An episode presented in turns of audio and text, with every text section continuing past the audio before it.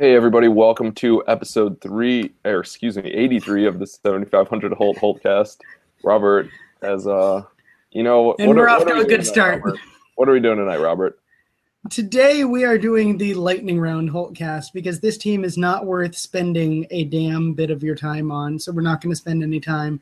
So tonight you get five segments, three minutes apiece, with a timer. It's got an obnoxious beep, according to Jack.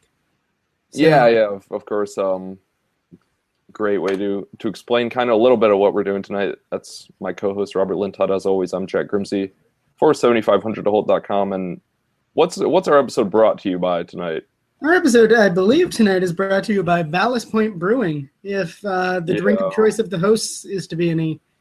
So, what have you got tonight, Jack? Robert, Robert Robert thinks we can win a sponsorship with this and actually make some money. Not as much money as Tom Fox, but maybe maybe a little bit of money. Uh, this is a watermelon Dorado. It's a double IPA. So we've got the Ballast Point Watermelon Dorado or Dorado and the Ballast Point Grapefruit Sculpin. It's a grapefruit IPA, which, as you'll notice, Probably the most Point, famous beer. yeah, as you'll notice, Ballast Point, I'm drinking out of a Port City cup. We could change that if you just sent me a cup.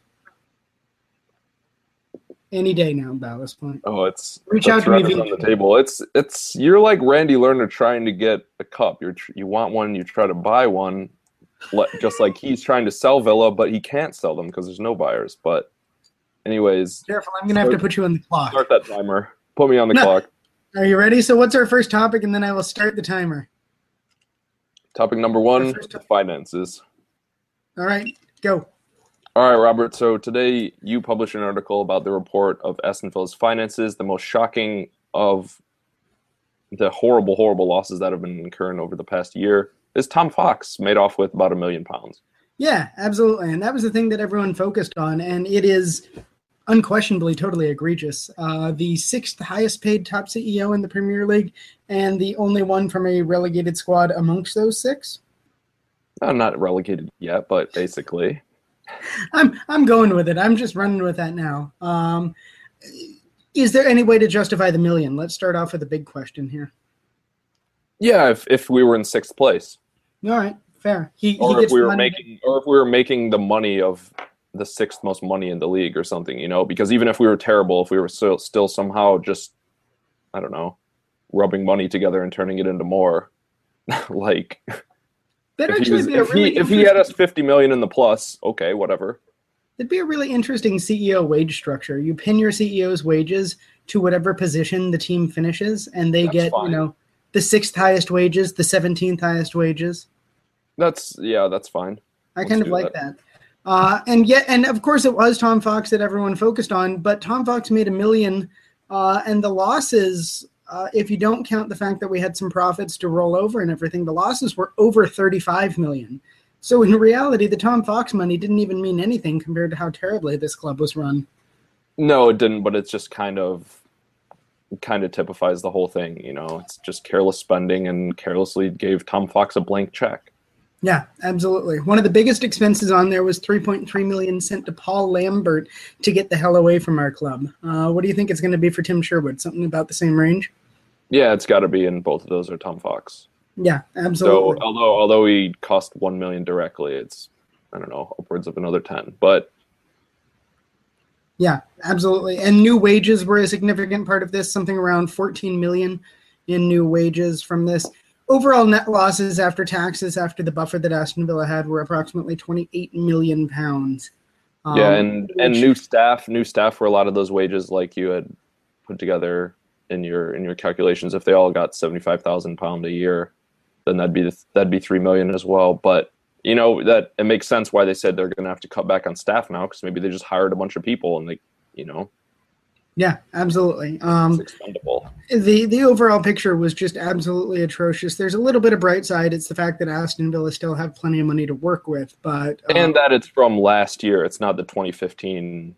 Yeah, and that really needs to be clear. This is not this season's finances. So even though everyone wants to say worst season, worst finances, hey.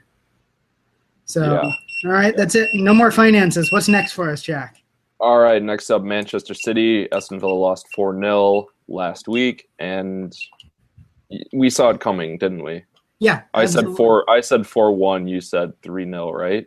Yeah, I think it was that something like that. Yeah. Um, Yeah, it was. It was. It was bad. exactly as predicted. Of course, Sterling got a goal. Uh, yeah, I like Sterling. Yeah, I know, but he, he seemingly scores against us every time he plays against us. Oh, oh, yeah, actually yeah.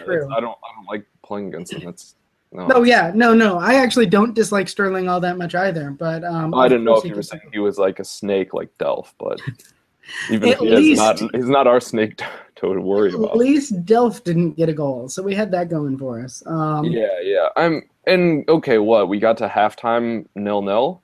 Mm-hmm.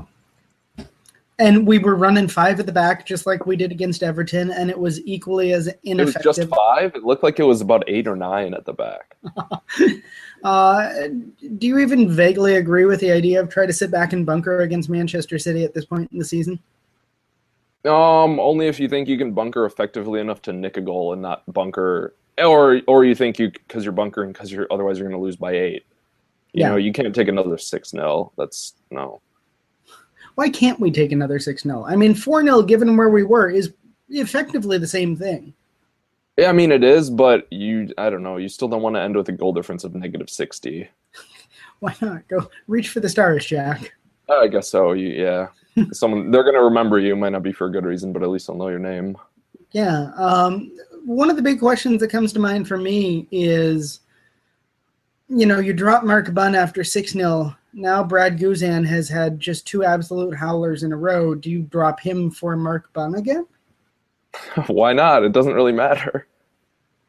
Do you just flip a coin on match day to see who you start in goal? Yeah, exactly. Just I mean, just because it landed on Guzan twice in a row doesn't mean it can't land on him again. Yeah, absolutely. Is is this the time that Leandro Bacuna finally fulfills his legacy and becomes our keeper? Just pick the names out of a hat. I don't know. Um, at this point, just I mean, so it was a loss that we were all expecting. It effectively dooms us, but we've been saying that with every loss for the past few weeks. What's your biggest takeaway from the Manchester City match? Uh, I mean, you need to play someone behind the strikers. Mhm. That I mean, that's all I saw was there was no link play, no nobody in like the middle of midfield. It was ever we had three defensive mids out there basically. That's what they were deployed as, yeah, and there was no one to link the play. And you did see when Villa got to the edge of the box, they were vaguely dangerous. If they had just had some constant supply there, they might have nicked a goal or two. Yeah, but if, if you want to play a fast counter-attacking style with Jordan Ayew and Gabby Agbonlahor up top, that's fine. But you just need Carles Gil or somebody who can get the ball to them. You know, All right. All right. there's your timer. somebody somebody who could get the ball to them maybe, but he hasn't been playing a lot and has even been rumored to be on his way out the door at Aston Villa is Jack Grealish. What do you make of all this, Robert? Grealish know, has I- fallen out of favor with Rémi Garde. He was Sherwood's boy, and then I don't know. It's all gone downhill from him since since the FA Cup final. Basically, you could put Yeah. it back to. Yeah, basically, he looked really good in the build up to that FA Cup final. Looked pretty pedestrian and mediocre in that, or actually maybe even bad in that FA Cup final, and No has just plummeted back to. Yeah, that's true. So we can't blame it on him, but he's plummeted back to earth since then. Oh, Um, way below that level, like two or three sub basements into the earth. um, deep. you've got to imagine he still has that potential in him, though, right? I mean, it didn't just go away overnight. He hasn't suffered any injuries or anything. It's obviously a confidence thing and just not feeling comfortable with the new manager and the new system or whatever. It's mental. Yeah. It's not. It's not physical. That said, um, you know, he probably comes with a decent sum this summer if you sell him. My guess would be after a dismal year like this, but given his rising prospect status, seven or eight million. Um, yeah, yeah. I think five at the absolute lowest if something happened on deadline day and the club needed to get cash, or maybe ten million. You know. yeah. Uh, do Because you think there's gonna be from- there's gonna be more than just one or two clubs that are interested. yeah, just- only because he's English. Yeah. I mean, he's exactly what Chelsea would love to have, for instance. I mean, the kind of player that you buy up for somewhere between five and ten million and just throw into your system, and maybe he works out. Maybe Go your loan network, and then maybe you sell him back to Villa in four years for. Oh, God. Yeah. Um, I don't know. I'm I'm a little torn at this point because part of me says that he's shown so little. and really, even when he was with the senior squad, he did not have that long of a period of really goodness. Um, He didn't have a long period in the senior squad. yeah, and so part of me says we could probably use the money, but the other part of me says the exact place he probably would flourish most is in the championship. Yeah, no way, no way you sell him for less than 15, I think, just because you don't it's just another player you have to get rid of. It's a local guy and someone who's young and has a lot of talent. Like you could not have imagined this a year ago. I mean, No. he wasn't really even into the squad at this point, but he had shown stuff earlier in the season like in the fall of last of 2014. He came on against Hull and got two players a card within like 5 minutes, you Yeah. know. Exactly. And I think if he's ever to get his confidence back, if you do want to sell him down the road, he's got to be better and he's got to be worth selling. And if he's to get that confidence back, I think it comes in a lower league where he can actually get his footing under him again. Yeah, be the star, get us up to the prem, have a good year in the prem, and then we'll sell you for like twenty five million. Yeah, absolutely. I think that's the best course of action there. All right, it's Twitter time. That was, that was ideal. Okay, um, yeah, we're gonna talk more about the kids in a bit, but um, as far as Twitter questions go, the first one we're gonna start with it wasn't it wasn't really a question, but it was from Villain Snowflake at We Blah, and anything you want us to hit. Hmm, can I name some people? and yeah, I I don't know. You probably want to hit anyone at Villa right now, so. Yeah, Tom Fox is probably high on most people's list right now. Yeah, probably probably number one. And yeah, so we were talking about Grealish a bit. I got a question about playing the kids from Sam at Eskil Sam and hold on, would I have it? But um, Lots Anyways. of talk from fans about playing Yeah, the young yeah. players. Which would you like to see make an appearance? Who do you want?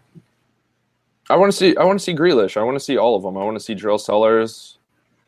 Um, I don't know. Yeah, Rushian Hepburn Murphy still hurt. I know that's that's your favorite, like your Yeah. personal favorite, but just because he's younger than Rashford, who looked like a kid on a field trip today at Anfield. it's true, exactly. Um, you know, it's weird that we're saying this given how we started the year, but I actually think Grealish might be the best answer right now. Play him, use him again. Yeah, he's he's the closest to the first team level probably, and I mean I don't know. I want to see Jordan Lyden and, but yeah, Yeah, just all of them. yeah. All right, Uh, next one we got was from Matt Turvey at mturvey underscore star. Uh, how will you cover the club if we get relegated, given the much reduced access to championship TV matches? And yeah, it's something we aren't necessarily 100% sure but we're gonna give it our best go. Yeah, and luckily we have a lot of luckily we have a good a solid staff of a lot of people Yeah, absolutely. It's going to be tricky. It's going to be a lot of radio coverage, and of course, that means there's going to be some issues there. Um, it's that's the ten million dollar question at this point, though. Matt is how do we cover this club once they drop the championship? It is literally and very honestly my single biggest fear of the drop going into next year. Yeah I, I think i think so as well just even seeing the club not even having to cover it but just seeing the matches you know Yeah, right. absolutely.